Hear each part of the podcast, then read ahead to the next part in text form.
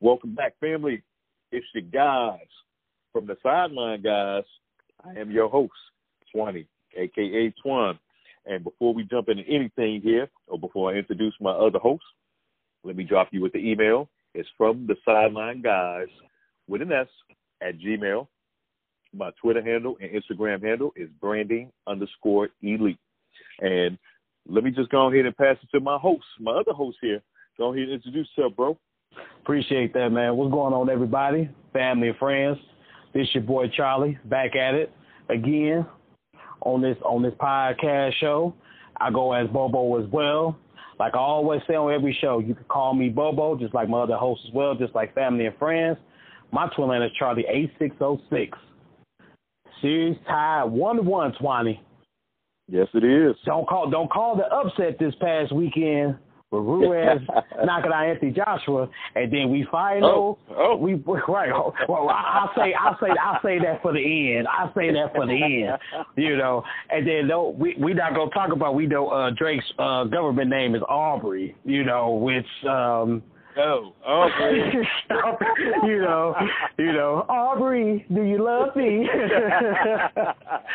But like I always say, Twally, man, let's get right into it, man. Let's get right into it. So, as my man Bobo said, hey, the series tied 1-1. We already gave y'all on our last show what our predictions was and who we was rolling with. We both rolled for Golden State on the experience side of things. But, hey, the Raptors came out right away in Game 1 and won it, which I had predicted in the last show as well, too. Yes, you did. I had predicted, without Durant, that I predicted them to at least pull out one game. I didn't say which one. I said I predicted them to win one game because we knew Durant was going to be out both Game 1 and 2 against Golden State. But I predicted them to win at least one game at home, and they did that, and they did it impressively.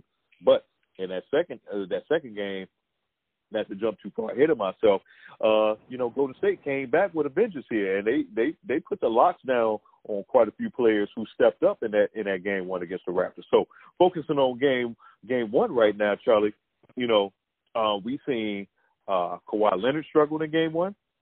We also seen Kyle Lowry struggle in Game 1, but we seen Siakam step up. And we've seen other players step up here. So I'm going to pass it to you. What was your thoughts on Game 1 before we start focusing on Game 2 here? I appreciate that. Yes, I mean, like you said, Kawhi Leonard stepped up. Lowry, struggled. Excuse me. My apologies. He struggled. Kyle Lowry, I wouldn't necessarily say he struggled because the man played defense where he was getting the charges. He was getting, he was getting the charges on the other team, and he was setting the tone on the defensive end.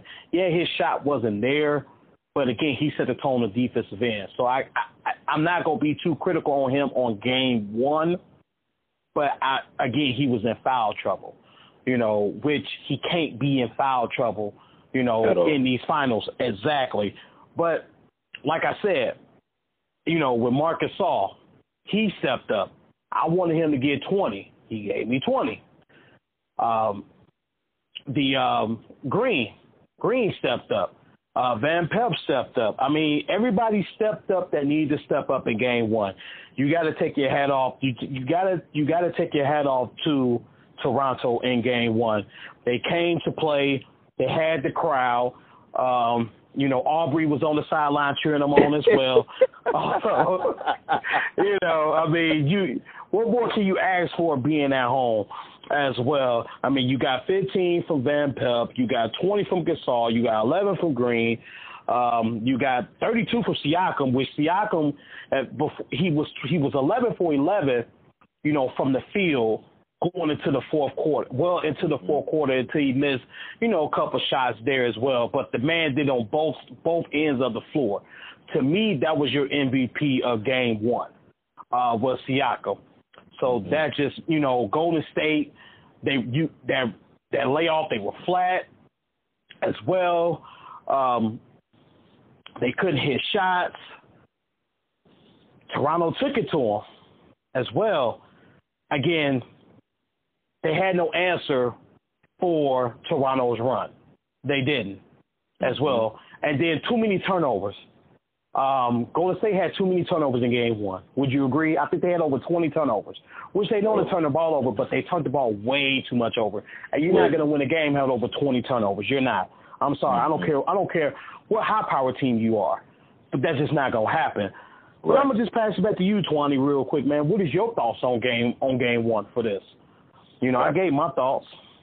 Pretty much exactly what you said. You pretty much nailed what I was going to say as well, too. The turnovers was absolutely ridiculous by Golden State. They didn't play their game. I don't want to buy into the whole you had a stretch of a layoff, but time and time again when, you know, throughout this playoff entire series this year, you've seen that when guys had a little bit too much rest, they come out a tad bit flat, and they're not playing with the same consistency. They're not playing with the same energy. They're not playing with the same motivation that they did in the series beforehand. So you've seen that with Portland. You've seen that with other teams as well. So, again, I don't want to buy too much into it, but you have seen that throughout when guys were able to, you know, rest a little bit. You've seen that with Milwaukee as well, too, when they were able to get a little bit of rest and it kind of came out. Even though Milwaukee came back in the Eastern Conference Final to win, they still came out pretty doggone flat, and they weren't playing with the same level of intensity or consistency. So that's how I put it, because you've seen the turnovers, you've seen the the lackadaisicalness in their play, you've seen the shots wasn't falling. It's just everything that could have went wrong, even though they weren't that far out of it until, you know, late in the third, early in the fourth. You know, Golden State was out of it at that point. Okay. But they came back. They was agitated. Audrey, you know what I'm saying, just woke up asleep in beats with all his talking, you know, throughout the entire game. Throughout, the end of the game, when he, clearly, made some remarks to Curry and Draymond Green and even Thompson. So I don't know why you would do that. Shame on you. We're gonna get the game two in a second, but yeah, you definitely did that. But those were the things that they needed corrected. Golden State admitted that. Steve Kerr admitted that. The players admitted that, and they came out and they did correct just that in the discussion. So that was the thing. So that's my thoughts on game one. It was a pretty bad look. So we're gonna jump right in right away to game two. I'm going to pass it right back to you on your thoughts on game two and what you've seen, what was the outcome. I'm going to kind of, throw you under the bus a little bit. You still don't want to see Golden State win. Well, I predicted Golden State to pull this one out. Even though you did, hang on, let me correct myself a little bit. You did go with the experience on that one, but I still know you didn't want Golden State to win. So what was your thoughts on game two and how they came out in this one after, kind of an embarrassing loss in that game one? Well, first off, I predicted. I had pretty much messaged you, and I pretty much said that they have to start DeMarcus Cousins in game two, I knew they was going to do that. They had to, absolutely. Especially, I mean, don't get me wrong. Looney is not a bad player, but he's not a DeMarcus Cousins. He's not at all. Again, this is the NBA Finals. You have to go with your best players. And I believe them inserting DeMarcus Cousins in the starting lineup and him playing well into the entire game made a huge difference on both sides of the floor, not just offensively but defensively as well. Also, so that was huge. I'm going to also say this as well. That third quarter. Hold on, let me rephrase that. The end of the second quarter, going into the third quarter, hurt Toronto. I'm pretty sure you saw this stat, Twani, that they scored 20 points. They had a 20-0 run from almost the end of the second quarter, well into the third quarter, to midway through the third quarter. That is huge. 20-0 run. That is huge. And Toronto missed easy buckets. I thought that was the outcome of the game. That to me was the outcome of the game. Toronto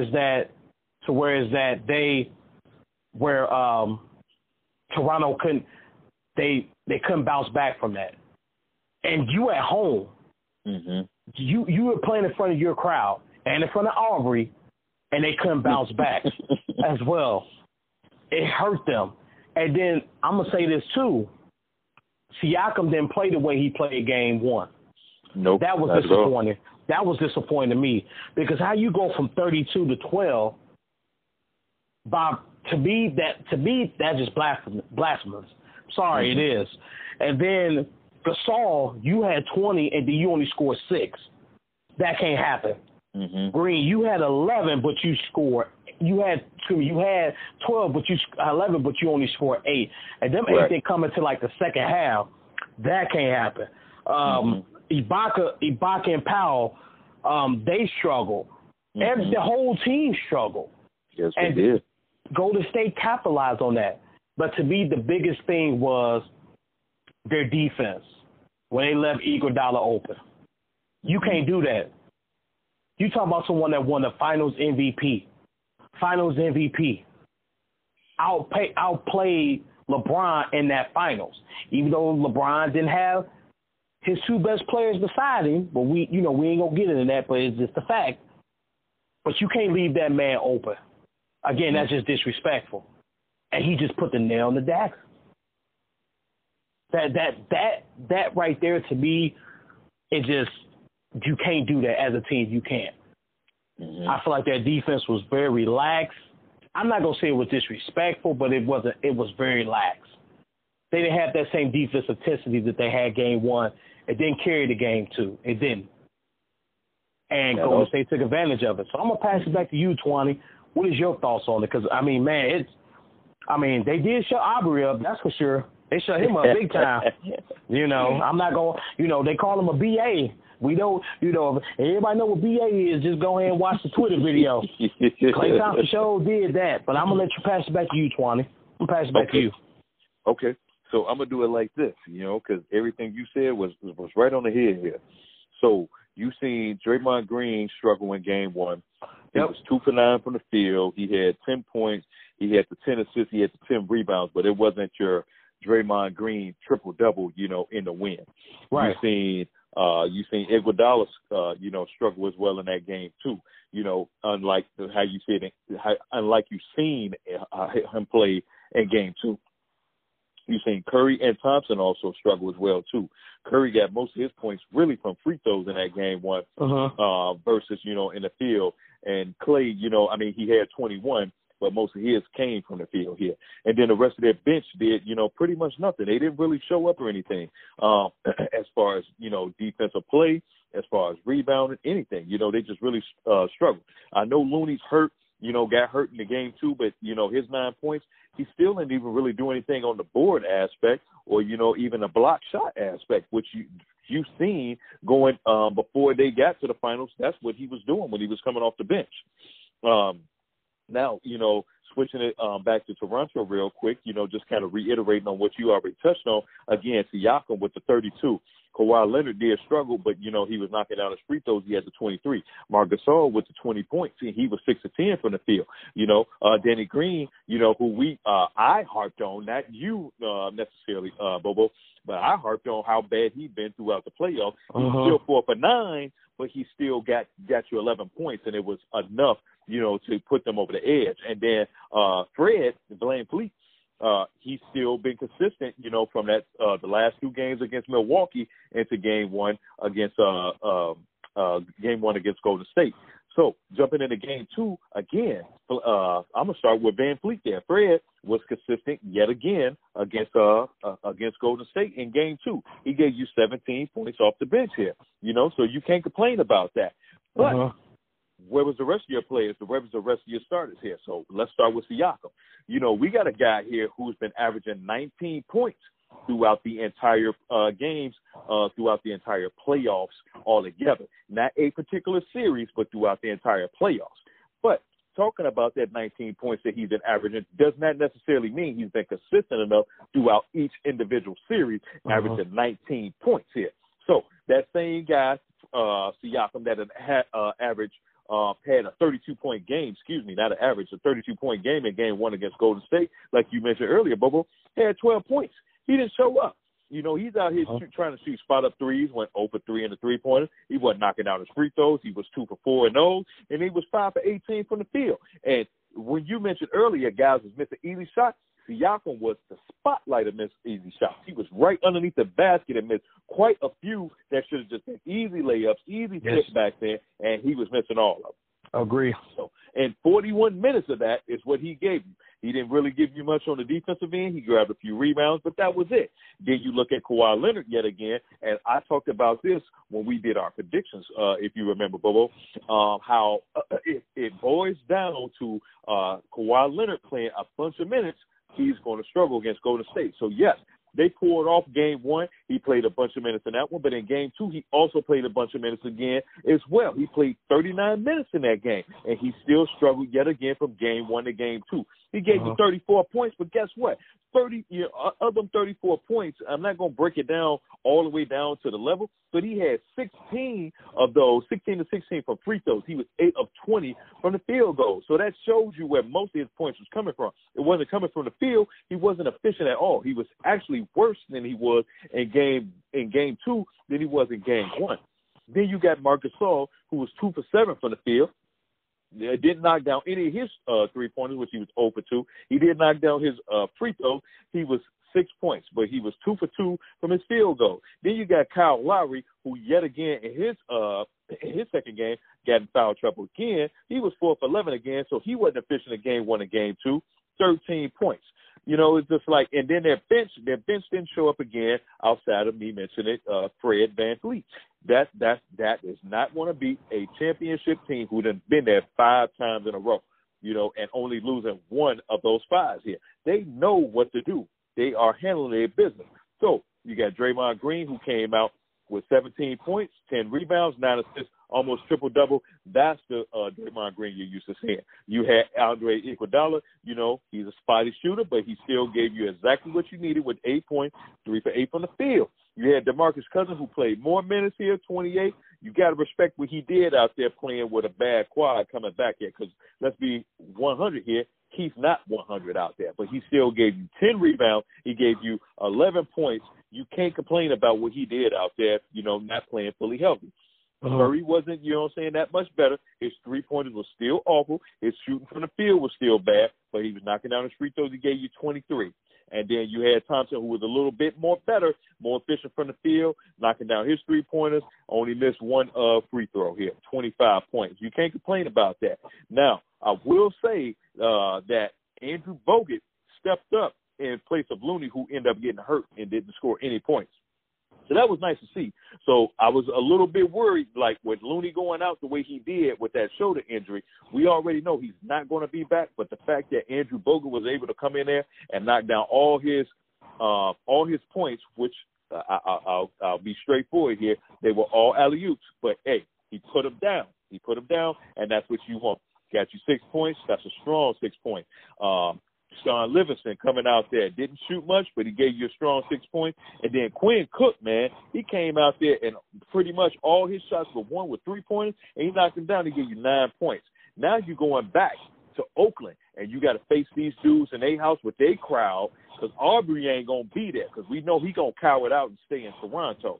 What you riding on a high confidence right now. So that's what I see out of game two rolling into game three. You know, Draymond Green did exactly what he said he was going to do. Siakam was not going to score 32, and he didn't. He gave 12, and he barely got to that 12. Shut down completely. And the rest of that team was shut down, to be honest. The defense stepped up. They corrected everything they needed to correct it. That was it. You know, this is the Golden State team that you was used to seeing and was ready for seeing, especially when it comes to the finals. That's my play on it. Well, you got anything else to say before we go on here to move on to the next part, topic, Charlie? Yeah, I sure will. So let me just reiterate. In game one, Golden State only had 16 turnovers. They didn't have over 20, so it was 16-10. So close enough, but it was close enough. Good. Yeah, you know what I'm saying. Appreciate that correction. Yeah, so we got to be on point.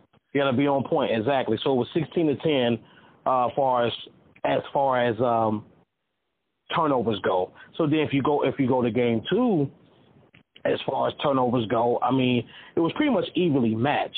But if you want to go back to game one, as far as like shooting from the field wise, as well. They didn't shoot. Golden State didn't shoot that well from the field. Golden State only shot 39%, like 39% from the field. Excuse me, 44% versus 51%. 51% Toronto shot from the field, and Golden State shot 44%. Not bad, but that's not your Golden State standard shooting. Would that make sense, Wani? Yeah, definitely. Does that make sense? So then, yeah. if you go to game two, totally different turnaround. They shot 46%, and Toronto only shot 37%.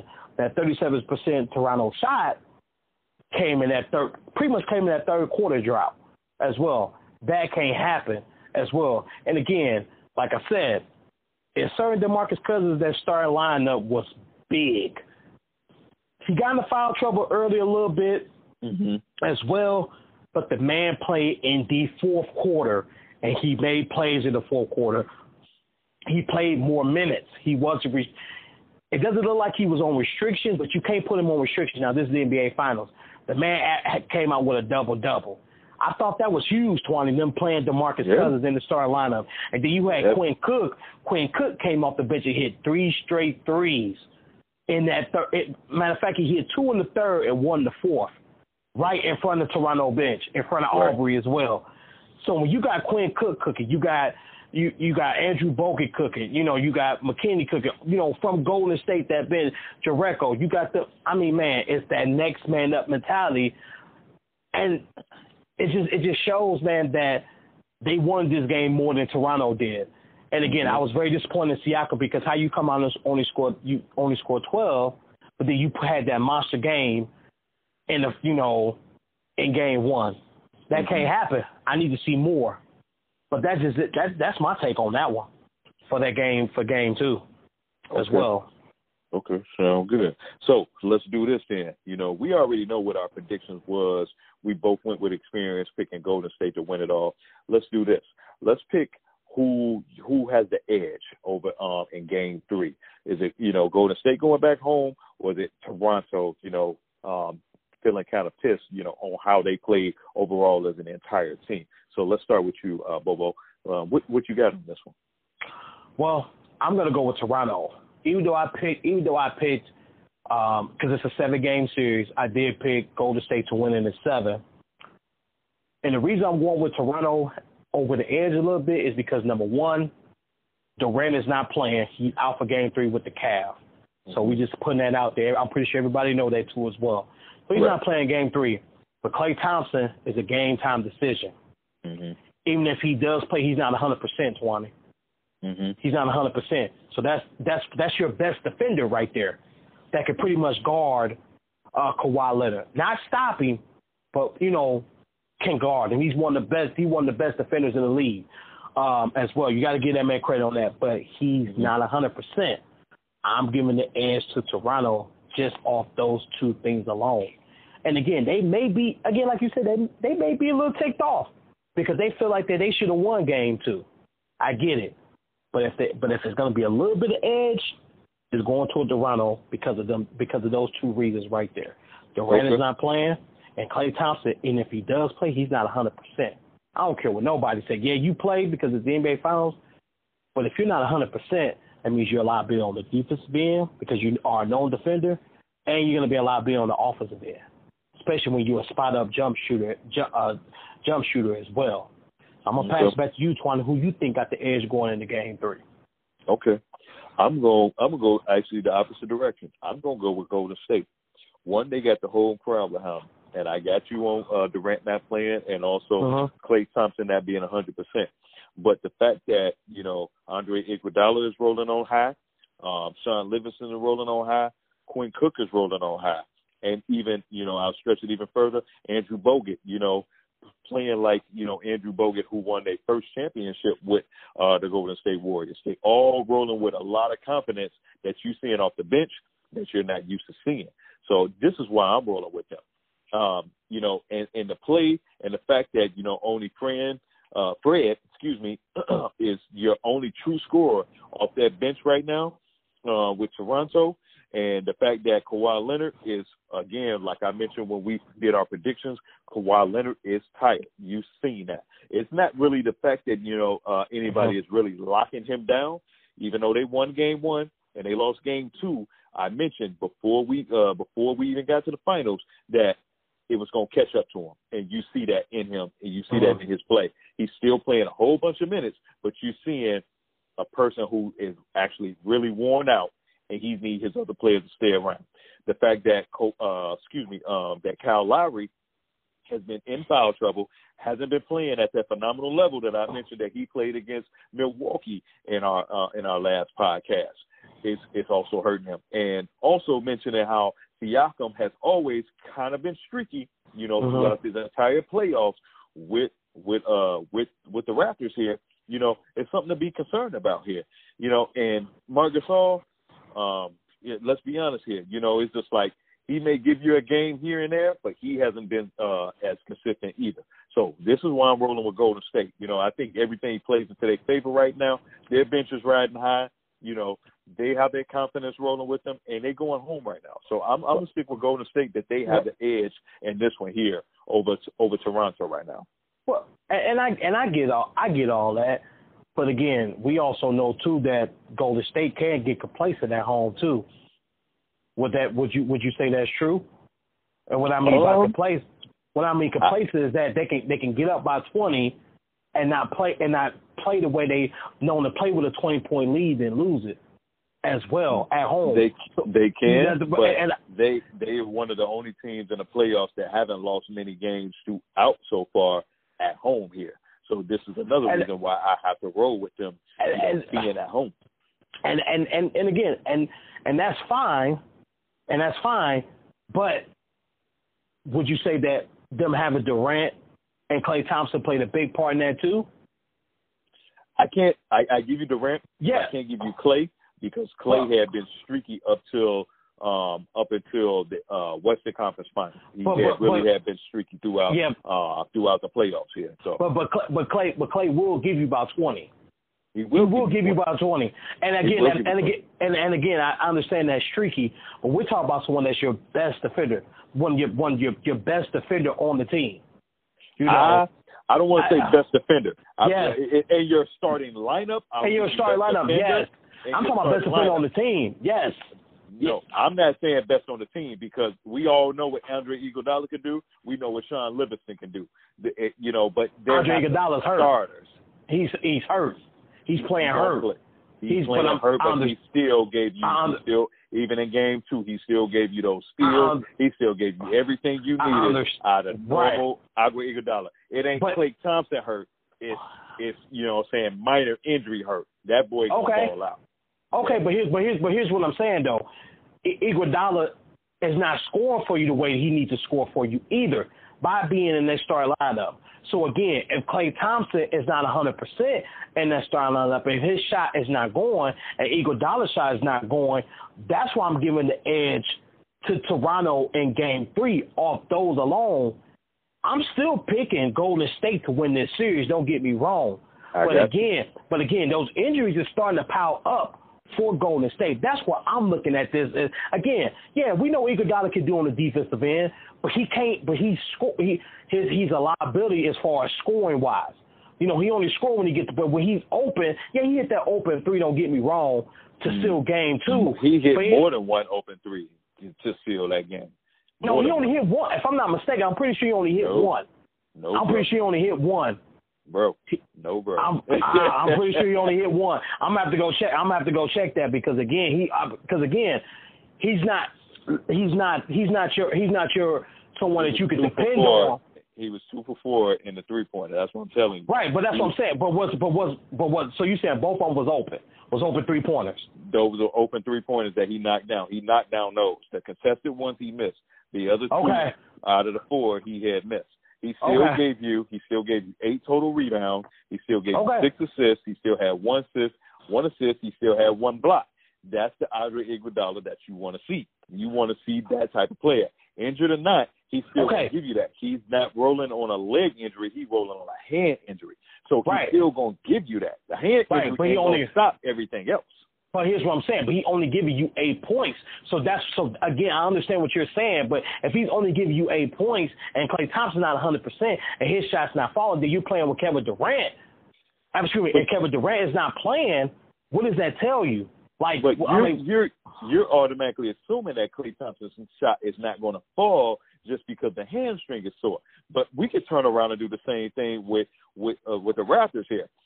Kyle Lowry, like I said, who played phenomenal against Milwaukee, his shot ain't been falling. He was 4 for 11 in Game 2. We only want to go back to Game 1. He was just as bad. Danny Green, you know, he didn't look that great in Game 1. He gave you 11 points. He gave you 8 in Game 2, but he was still both 4 for 7 and 4 for 7 and 4 for 8 and like 3 for 7 between Game 1 and Game 2. It wasn't that much better. And they benched Norman Powell 3 for 7, Serge Ibaka 3 for 7. You know, so it's like evenly matched. So right now, I can't really give them a full edge because again, the main player who's going to, you know, what I'm saying, put the team on his back. It's tired. That's why I mentioned Kawhi Leonard. He's been tired in Game 1. He's been tired in Game 2. This is at home with the energy behind you. How are you going to play that much better if you already haven't showed up in Game 1 and you didn't show up in Game 2 when you got your crowd behind you and you got Aubrey rooting for you and rubbing your shoulders on the sideline when you come to the bench? That's right. Why I got to give it to Golden State. Right. And again, we agree to disagree. That's what makes no this. Doubt. This will make our podcast show stick out from everybody else's because we're not going to agree on everything. Only thing I'm saying is that. Because we're going to watch the game tomorrow night, as well. And again, I'm going to see where is he going to be 100? Is he 100%? We know he's not 100%. But if his shot's not falling, and then you relying on Stephen Curry, don't get wrong, that could get his shot. And is DeMarcus Cousins going to have to score more than what he scored? He's going to score more than 11. He's going to have to give him 20. That's fine. Game 1 was kind of the warm-up. But they played him a little more. But that's just it though. That's just it though. So what I'm saying is that again, if Klay is not 100%, he's not giving you that scoring. DeMarcus Cousins gotta give me 25. He gotta give me 25 because Kevin Durant not playing. Yeah, he gotta give me 25, man. I don't think he gotta give you that. Here's why. Because, again, you're automatically assuming just because of the hamstring that Klay's shot is not going to fall. You're assuming that it's not going to fall. But what did you mention earlier? What you mentioned earlier is you're a spot-up shooter. Klay doesn't have to create off the dribble. He's a spot-up shooter. That's all he has to do. He don't have to overwork his hamstring. He's a spot-up shooter. But he's still got to jump. He's still got to jump. Am I right? Hey, hang on.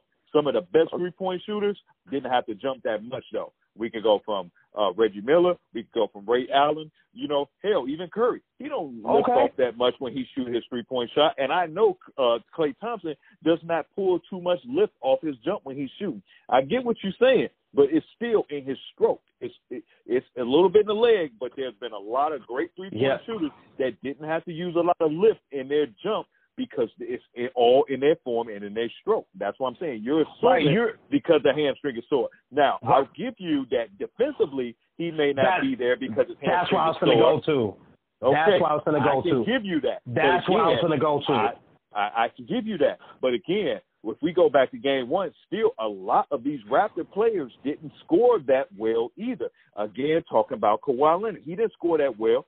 It wasn't an individual effort that didn't make him score that well. I'm telling you, it's breaking down by he's overworked and he's tired. When you got 39 and 40 minutes out of this man who just had to go and play that amount and then some against Milwaukee and had to face up against, Giannis, and then he had to face up against other good players, it's starting to show now. That's what I'm telling you. And if other players don't break it down and they don't start scoring for Toronto, Toronto's going to be the one in trouble, not, based off of injuries with Golden State. Because, again, you had your crowd behind you here. You ain't got your crowd behind you now. Who's going to step up and take the plate and take the weight off of Kawhi? That's what it's coming down to. The weight is on him. You're right. And I'm not disagreeing with you. I'm not disagreeing with you at all as far as where Toronto go. All I'm saying is that the man got to play both ends of the floor. And I mean that's Klay Thompson. That's pretty much what I was alluring to, is that he got to play both ends of the floor. You know what I'm saying? So he's a good known defender for them as well. And again, game one he scored 21. Mm-hmm. Game two he scored 25. The man could have went off for 35 had he not would have got injured. Right. And I still give you that. If he don't give you that, that's where I'm deferring to. Cousins got at least give me 25. That's what I'm saying with that, is that if he's not giving you that 21 or that 25, meaning Klay Thompson, I need DeMarcus Cousins to give me 25, or hell, give me at least 20. You know what I'm saying? Have somebody off the bench give me at least 10 or 15. You know what I'm saying? Which is possible. Go ahead. Right. And that's why I was bringing up Sean Livingston. Sean Livingston is a very good defender, always has been. Yeah, but he's been struggling, though. He's been struggling, too, though, Swanee. He hasn't shot that much. I understand that. Look at game one and game two. He hasn't shot that much. He ain't even played that much. 16 minutes is not enough to get anybody in rhythm. So if you break down the 32 minutes that Klay played, because he's injured now, and you split that between Sean Livingston and Klay, or hell, even break that down between three players, Sean Livingston, Klay Thompson, and Andre Iguodala, you know, now you're starting to see more of what they can do. And then again, you have Iguodala, who's, you know, you've seen the big play he did in the Western Conference Final when he had the big, you know, steal and the block with his hands. The man ran out looking at his hands. You know what he could do as a defender. Everybody know what Sean Livingston can do. You're not just gonna dart past them with a, you know, a quick first step, stutter move, crossover, none of that stuff. They can still lock it down. So if that injury is there, I'm still telling you that Klay Thompson can still spot up and shoot as necessary. You don't have to put a lot of pressure on Curry. And now you can start to see what, again, Sean Livingston has done, what they have always built upon. You see what Andre Iguodala has done for this championship team, who done been here 5 times and only lost once. That's biggest thing. Well, we'll see. We'll see it, because, like I said, we'll see. Well, like I said, I will be watching. That's for sure. Yeah, I will be watching. Everybody gonna be watching. Everybody gonna be watching. Everybody gonna be watching. The biggest thing everybody better be watching for is how well Kawhi Leonard is handled. Because, again, I mentioned beforehand when we did our prediction, before the final started, coach and his minutes on Kawhi Leonard. First game he struggled. He played a lot of minutes, and he didn't shoot well, but somebody else stepped up. Second game, nobody stepped up. Because I'm going to be honest again, Kawhi Leonard having 34 points, but you got to look at the big picture. The big picture, 34 points, 16 and 16 for the free throw line. Because otherwise, if he don't knock down his free throws, he's 8 or 20 from the field. That's how he got to his 34 points. Uh-huh. Everybody on Toronto struggled, from the start lineup to the bench. You're at Oakland now. You don't have that crowd behind you. You don't have Aubrey behind you. It's going to be a different environment here. Straight up. But they won in Milwaukee, though. And we know how Milwaukee crowd was. Milwaukee crowd. I understand, but it's a whole different animal. I understand. I'm not comparing that crowd to Golden State. Don't get me wrong. I'm not saying at all. But they have shown that they've been played in a hostile environment. You know, Milwaukee, Philly. We're not going to mention Orlando. Orlando shouldn't even been there. But I mean, Philly. You know, we have Philly crowd as well, you know, for AI and things of that sort of nature as well. When they went, you know, that AI squad, you know, those players that were there, you know, former players in Milwaukee as well. So, again, we going to see, but I'm just saying that edge a little bit I'm giving it to Toronto. But I'm still picking, just for our fans, you know, viewers and listeners, our fans know, family know, I'm still picking Golden State to win a game, to win this series. That's it for me. Okay, sound good. I'm going to just break it down like this. We ain't even, and then we're going to go on here to a commercial break here. Breaking it down like this. In Golden State in game one, 43.6% from the field versus Toronto, 50.6 from the field. All right. So that was a win for them. Now, when we go to game two from the field, we're looking at 46% from Golden State and Toronto, versus 37.2 from the field from Golden State was 43.6 from the field versus Toronto's 37.2 from the field. So again, that entire team struggled in their own house, you know, and I get what you're saying, but we're talking about a team who's been there before. They have the experience. They know how to correct because that's what they did. They came in somebody else's house and they corrected their errors. They ready for that when they at home. Now, injuries or not, they ready. Well, we'll see. Okay, sound good. So let's get a word from our sponsors, take this break, and then we're going to come back and we're going to talk a little bit more like we always do. So y'all hang with us. We appreciate the love. This is From the Sideline Guys. We'll be right back with y'all.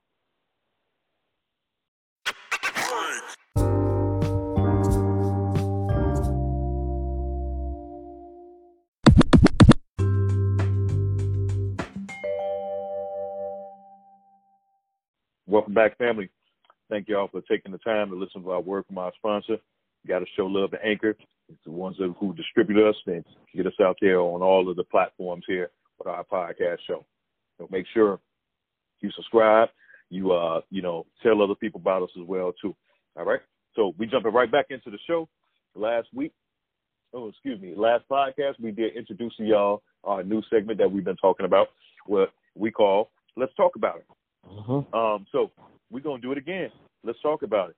So what I want to talk about today, still staying a little bit sports related, is I want to talk about something that's been kind of bothering me here. And I'm going to talk about Audrey.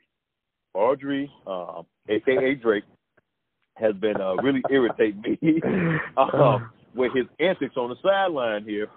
No pun intended here. But just on the baseline of, of the game. Now, we done all seen the super fans with their team. For example, Spike Lee. We done seen him, but he stays in his seat. He only, he may stand up and cheer, but he get right back down to his seat. We done seen with his New York Knicks. We done seen Jack Nicholson with his Lakers. We done seen the same thing, but he sit back down in his seat. He don't get in players' faces. He don't touch players. On his favorite team, he don't get in the faces of opposing players.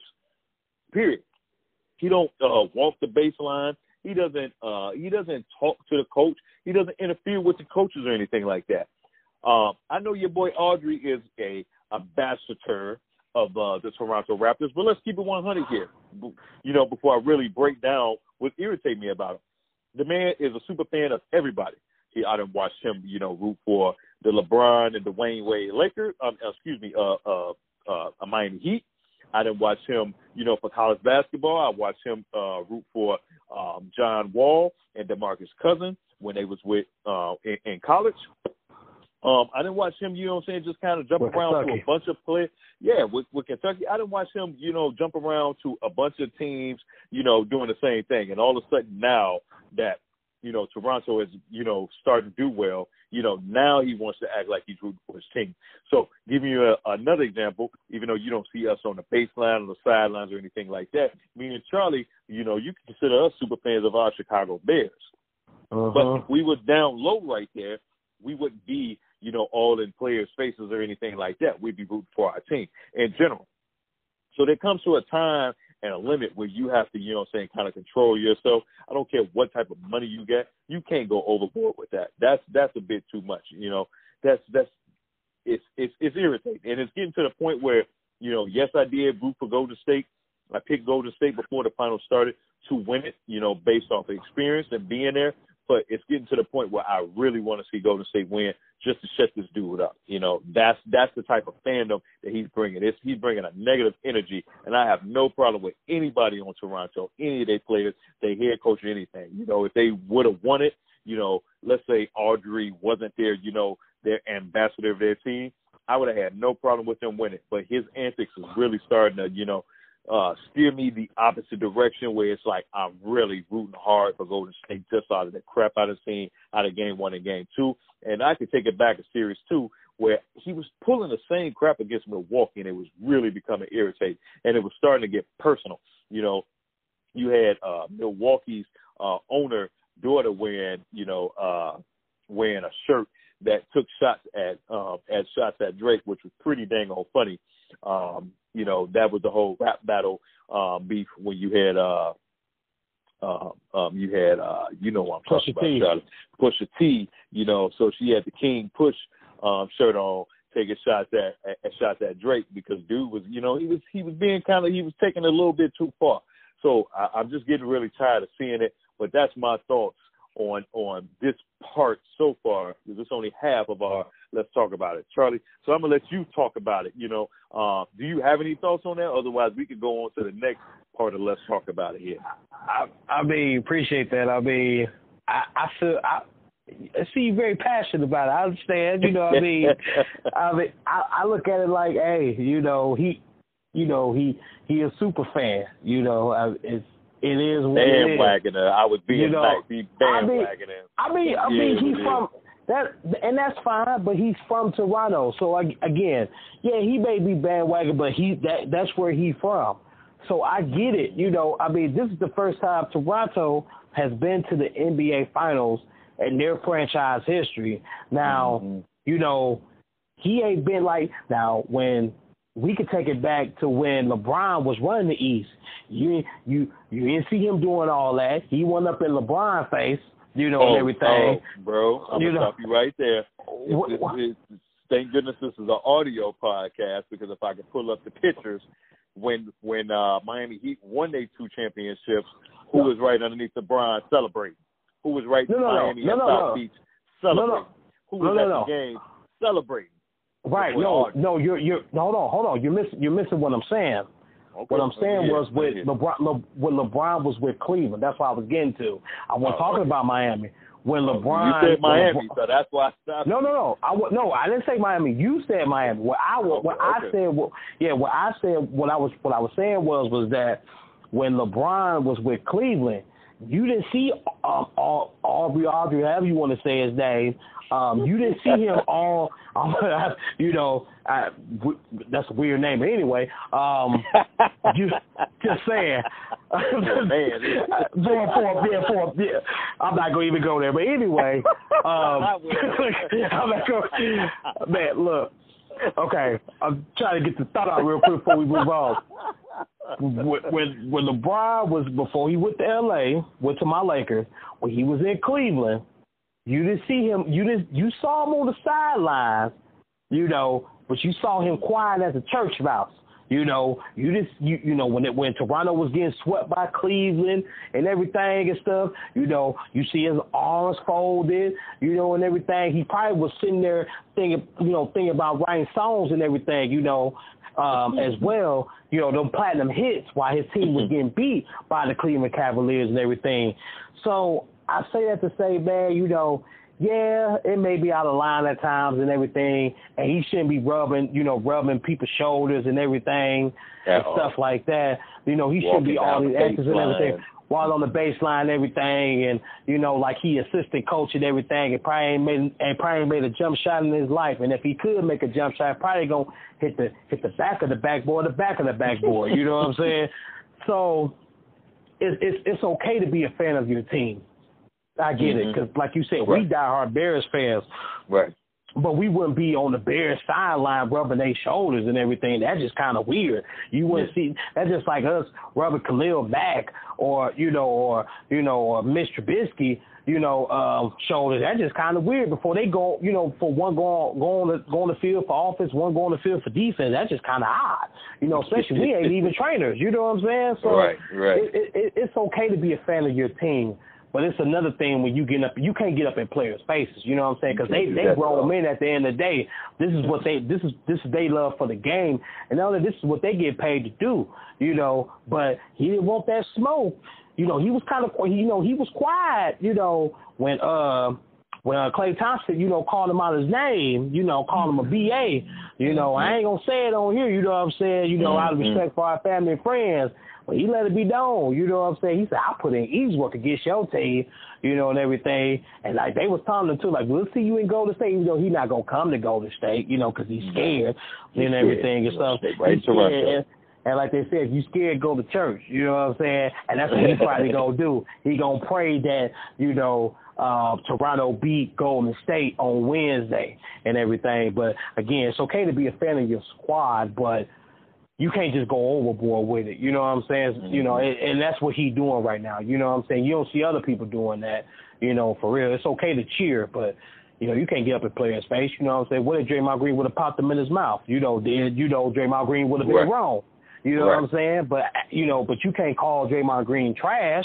You know what I'm saying? Like who was you? Somebody, when that somebody started with him. It started with him, exactly, right. Let's keep it 100. Him sparking that off would have started. If Draymond didn't keep his composure, that would have been Detroit Pistons and Indiana Pacers all over again. Yeah, some fans had to run their mouth and start some stuff. This is why fans need to know how to control themselves. I don't care how much money you got. You need to learn how to control yourself, because at the end of the day, it's a game that you ain't playing. You ain't a player. You ain't really got much invested into it besides the money you pay for your ticket. Sit down and shut up at some point. Straight up. Yeah. That's how I look at it. And if he can't do it, then as the Raptors, they need to put that man under control when they have to come back to Toronto. That's my point. And you know what Golden State should do? They should make a commercial. You know, like Suge Knight did at the was at the Source Awards or something. You know, he was like if any fan, any fan, you don't want to be someone to be all on the sidelines, rub his shoulders, get up in players' faces, cheering out of control, they come be a fan of Golden State Warriors. Right. Saying, I'm just saying, for real, man, because it's just crazy, man. Just, again, man, it's okay to be a fan of your team, but, man, you can't go overboard with that, man. You know what I'm saying? I feel like that's what he's doing, that's how I feel about that. Okay, sound good. So I'm passing it back to you then. You got anything you want to talk about on the Let's Talk About It segment here? Well, let's talk about percentage-wise. And what I mean about, let's talk about shooting percentage. Now, with, when I say shooting percentage, let me rephrase that. Stats, for example, someone's averaging 25 points during the span of the playoffs for so many, if you play 24 games, it's saying that you're averaging 20 points, but you technically not scoring 20 points. Let's talk about that, because I feel like they say stats don't lie, but video don't lie either. You know what I'm saying? Game, you can't just – I don't feel like that should be right, meaning that you're not technically scoring 20 points a game. Yeah. Because one game you're scoring 25, another minute you're scoring 12, then another game you're scoring 32, but then another game you're only scoring 6. That's not 20 points a game. Right. That's not 20 points a game at all. That's not the body of work of scoring 20 points a game. That's not, to me, that's not really an average. Right. When I say someone's scoring 20 points a game or average 25 points a game, I'm looking at the greats of Shaquille O'Neal, LeBron James, Kobe Bryant, the GOAT, MJ, Wilt Chamberlain, Magic Johnson, Larry Bird, Kevin McHale, those type of players. You know what I'm saying? Dr. J, Julius Erving. Those guys, when they say they're averaging 25 points a game, in the playoffs, they're averaging close to 25 points, each game in the playoffs. You know what I'm saying? It may not be right on the nail, but excuse my language, it's damn near close. So that just, let's talk about that. You know what I'm saying? Because again, people, let me rephrase that. That alone, that just makes sense. Just because it says that doesn't mean that person is scoring 20, 25 points. So I'm gonna throw it to you. Let's talk about it. What do you got to say about it? Let's talk about it for a second. I am gonna use a player. Let's talk about Siakam. Everybody hyping up Siakam. Even the media did in Game 1 when he scored 32 points against Golden State when that win, right? So everybody was talking about how he was averaging 19.4, to be exact, points per game throughout the entire playoffs. But if you go back to his first playoff game, he had to play the Orlando Magic. In that Orlando Magic game, he had a game where he scored 30 points. He had another game where he scored 28, and he had another one where he scored 25. And they end up handling business against the Orlando Magic. It was a quick in and out of there, okay? So breaking down what Charlie was saying here is, you know, when that guy gets against other competition, if he's not doing it like the greats, what he's doing on a consistent basis, we know that was consistent against Orlando, but it wasn't consistent against consistent against the Philadelphia 76ers, and it definitely wasn't consistent against the Milwaukee Bucks. He pretty much disappeared against them. So when you start that high, 30 points in your first game, game one against Orlando Magic, and then, you know, the next one is 28, and then you got 25, you know, yeah, it looks great. But then when you get against the next team, you had another game against Philly, you had a 25, you had a 29, then you had another game, you had 21. One of those games, you have to consider that they went to double overtime against Philly as well, too. And that was over a 7-game stretch versus a 4-game, you know, sweep here against Orlando Magic here. So your average still looks pretty high, but even though it started to drop down because you had to play more games, and then one of those games went to a double overtime. So I'm with you, Charlie, on that one. It doesn't look good, and I don't think it's a fair assessment when you average, you know, a certain amount of games when the game and the bar is set so high. And like you mentioned earlier, let's not talk about, like, a team like the Orlando Magic because they really shouldn't have been there. Your NBA should really just cut it down from 8 teams or 8 seeds, if you want to be exact, to 6. Let's get rid of this 7th and 8th because, you know, it's really becoming a waste of, you know what I'm saying, watching time in the NBA playoffs. But, you know, again, the stats was inflated from what Siakam did earlier, and now he's getting against better competition again. You know, he started to fall off against Philly. You know, he really fell off against Orlando, and, you know, he had one good game against, you know, one good game against here, against the Golden State. But then you seen him score 12. You know, it's just like, let's think about this here. You know, the greats didn't do that. It's like you mentioned, all those greats, when they're averaging 20-something game, they're going to give you that 20-something game. It don't matter if it's, you know, a rough out and a not, they're going to give it to you. You know, it doesn't matter that Curry has a rough out, he's still going to give you at least 20, 22 to 25. It doesn't matter if Klay have a rough out, he's going to give you at least 23 to 25. You know, that's what we're talking about here. So even the past greats that Bobo mentioned, they're going to give you, you know, at least that, because you're a starter. You're a starter. You shouldn't be shut down or getting shut down like that when it ain't a lot of pressure on you. The pressure is on your big star, which is Kawhi Leonard. You know, he's the one that's facing double and triple team, so you should be averaging, you know, exactly that 19 points. You should be handling business because he's gathering the most attention, and he's not doing that. So I put it out there. I put some names out there. Charlie didn't do it, but I'm going to do it, you know. So it's just like, so when we talking about averages, I'm not going to break down averages over a span of 19 games when you're playing some weak teams up to this point here, because now we start to see the true you, the real you as a player. You know, I'm not going to do that. Show me what you're doing in those individual series up to this point. Let's talk about those averages, because those averages going to tell you a whole different story at the end of the day. You know, that's my thoughts on talk about it when we talk about players' averages. Yeah, no, I agree. I mean, you can't just score 32 one game and then score 12. That's just not going to happen. Yeah, that's a 20. 14, 15, or 16. You got it. See, you being nice. See, this why we have this segment. That's why we said let's talk about you being nice. You give me 32. You need to give me 25. You gave me 32 first game. You need to give me 25. Seriously, you need to give me 25, man. Nice. You being too nice, man. This is NBA Finals, and he's supposed to be the Robin to Batman, which Batman is Kawhi Leonard. You need to give me 25, man. You know what I'm saying? You give me 25. I don't care if you give me all 25 from the free throw line. I need 25. Just that serious as well. Just being honest, man, for real. You playing against a team who've been there before. You exactly right. Yeah. I agree with you. Yeah, that's being too. Yeah, I'm with you. Yeah, especially when they're supposed to be most improved player of the year. Yeah, most improved player of the year ain't supposed to score 12.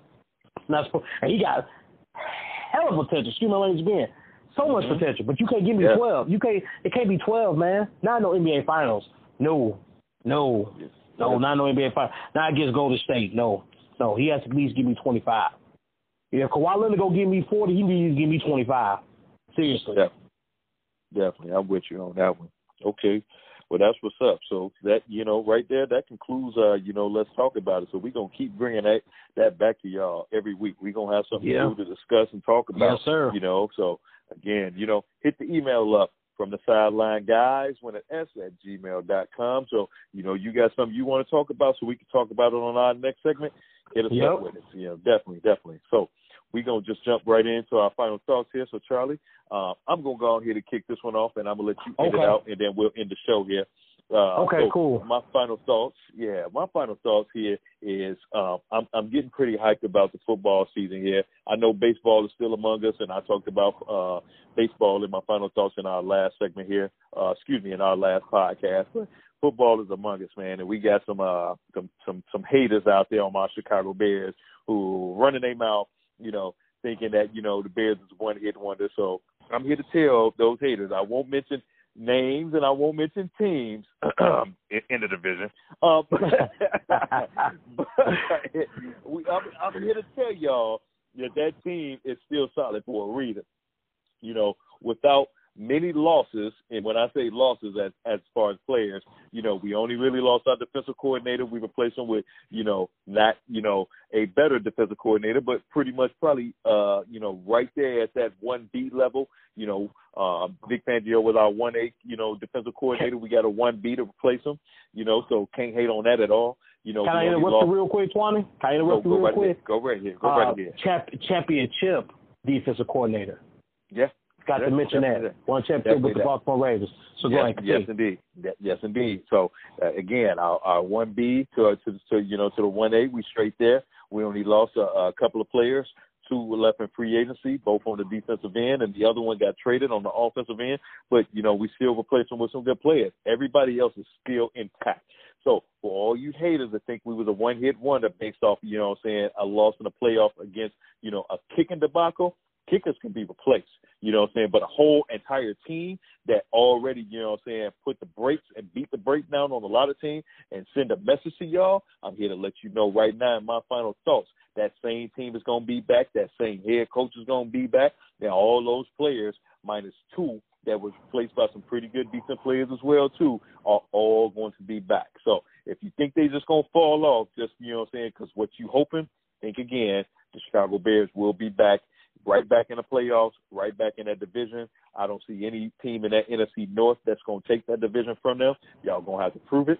You know, that's my final thoughts for the day. They're going to be back. I can't wait for the season to kick off. I know I'm trying to rush the summer. I don't want to rush my summer too much, but I'm excited about the season and where they go now that, you know what I'm saying, they've had a taste of, you know what I'm saying, be back on the winning side like they should be, like it, you know what I'm saying, should have been for years, you know. Watch out for my boys here. Charlie, I'm going to go ahead and pass to you, let you kick off your final thoughts.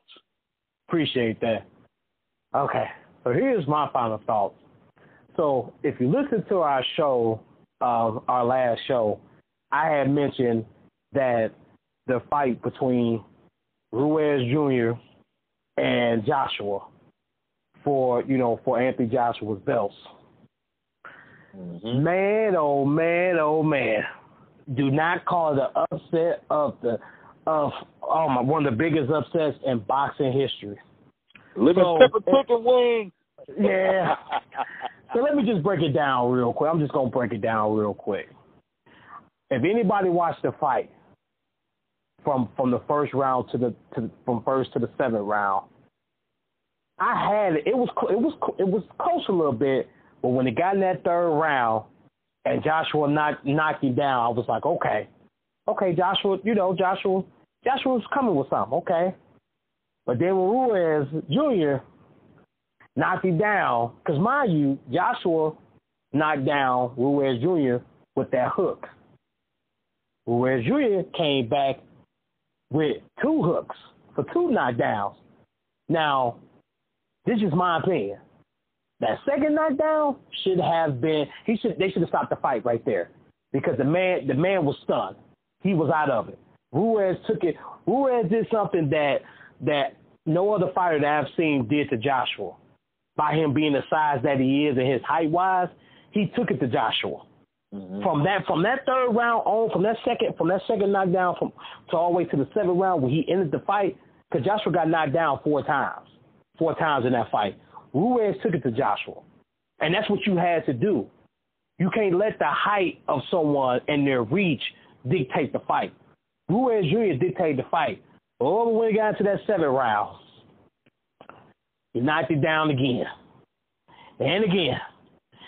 Anthony Joshua looked like Amir Khan when he fought old boy.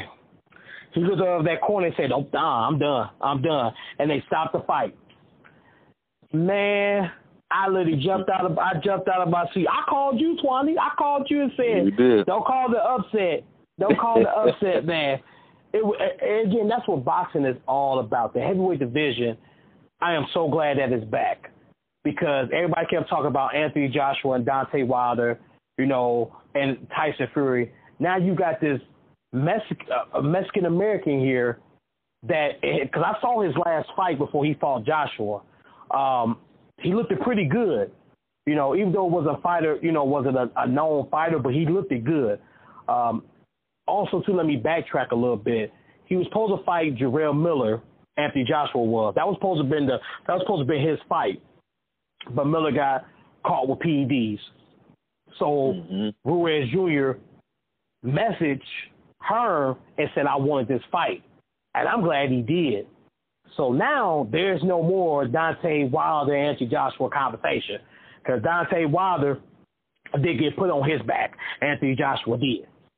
So now I'm looking forward to the rematch between Deontay Wilder and Tyson Fury. That's going to be a good fight. I think that fight is going to be in November, December, before the year is out, or early to 2020 as well. I'm looking forward to that. But if Deontay Wilder and Ruiz Jr. fight on Cinco de Mayo next year, oh, man. Yes, sir. Oh, man. Oh, man, Twyne, we got to go ahead and get Sopranos, man. Soprano has, man. We got to go ahead and do it again, man. Watch that fight, man. So, to end my final thoughts, man, I'm so glad that heavyweight boxing is back on the map. I'm so glad it is, because, between those four fighters, as well, I forgot about Ortiz Jr. as well. Deontay Wilder is going to fight him as well. But you got some other fighters that's coming up as well, too, also, that I didn't mention. The heavyweight division just is back. I'm so happy, Twani. Oh, I'm so happy about the heavyweight division. It's going to be some good fights put on, and this is what it's supposed to be. So that's just my final thoughts on that. So shout out to Ruiz Jr., man, for that upset. I appreciate that, because Joshua got a glass jaw. Shout out for him. The whole lemon pepper wings, just to break that down real quick, there was a famous actor, Jason Weaver. YouTube him, Google him. He's played in a lot of TV shows and movies, but he was cracking jokes about Ruiz and his weigh-in, which is pretty funny. That the picture he posted, obviously everybody's seen it. He was in his blue jeans and a cowboy boot. He looked like he did just leave a bar from eating some lemon pepper wings. So he had to eat some humble pie, like me and Charlie, and had to eat some humble pie as well too. And let's just say Instagram let him have it, and I had to jump in and poke a little fun myself there. So that's what that was all about. So on that note, we're going to go ahead and close out the show. Again, my Twitter and Instagram handle is Brandon_elite. Our email for, from the sideline guys at gmail.com. Hit us up with your questions, comments, just opinions, whatever you feel necessary. Charlie, I'm going to go ahead and let you hit them with your handle so we can close out here. Appreciate it. Yeah, my Twitter handle is Charlie8606. We appreciate all the love and support from everybody, man. Yes, sir. And like I always say, man, at the end of our show, we're going to keep this train going, because this is what we love to do. And again, and like Twani said, man, we ain't got it to our favorite sport yet, which is football. Oh, man, when training camp start, you really could hear some nuggets then. It ain't going to just be about the Bears. It's going to be about every team, because, again, we're a fan about every team as well. So, again, if you got any questions for us and you want us to talk about your team in particular, we can do that as well. So, again, but we like my other host said, man, we here. Bears is here. 2022, bro. That's all I'm going to say, man. But I'm going to wait. I'm going to wait, though, because I'm going to drop some nuggets on that, when training camp starts in a few weeks. Oh, man. I can't wait, Twani. Can't wait, man. Let's get it, man. I can't wait either. All right. So we're going to go ahead and close up the show. Make sure if y'all a new listener, y'all hit the subscribe button. If you're a previous listener and keep coming back, family and friends, you know, just listening in general, please, you know what I'm saying, pass the word around if you enjoyed the show. We appreciate everybody listening to us, everybody who keep coming back, listening for more to see, you know, how we're improving and getting better. You know, two good friends is doing what we do. This is our outlet. This is our love and our passion for sports. So y'all come back and listen to the next show. We'll be back at y'all. So this is From the Sidelines, guys. All right? From the Sideline, guys, man. All right. From the Sideline, guys, and we out.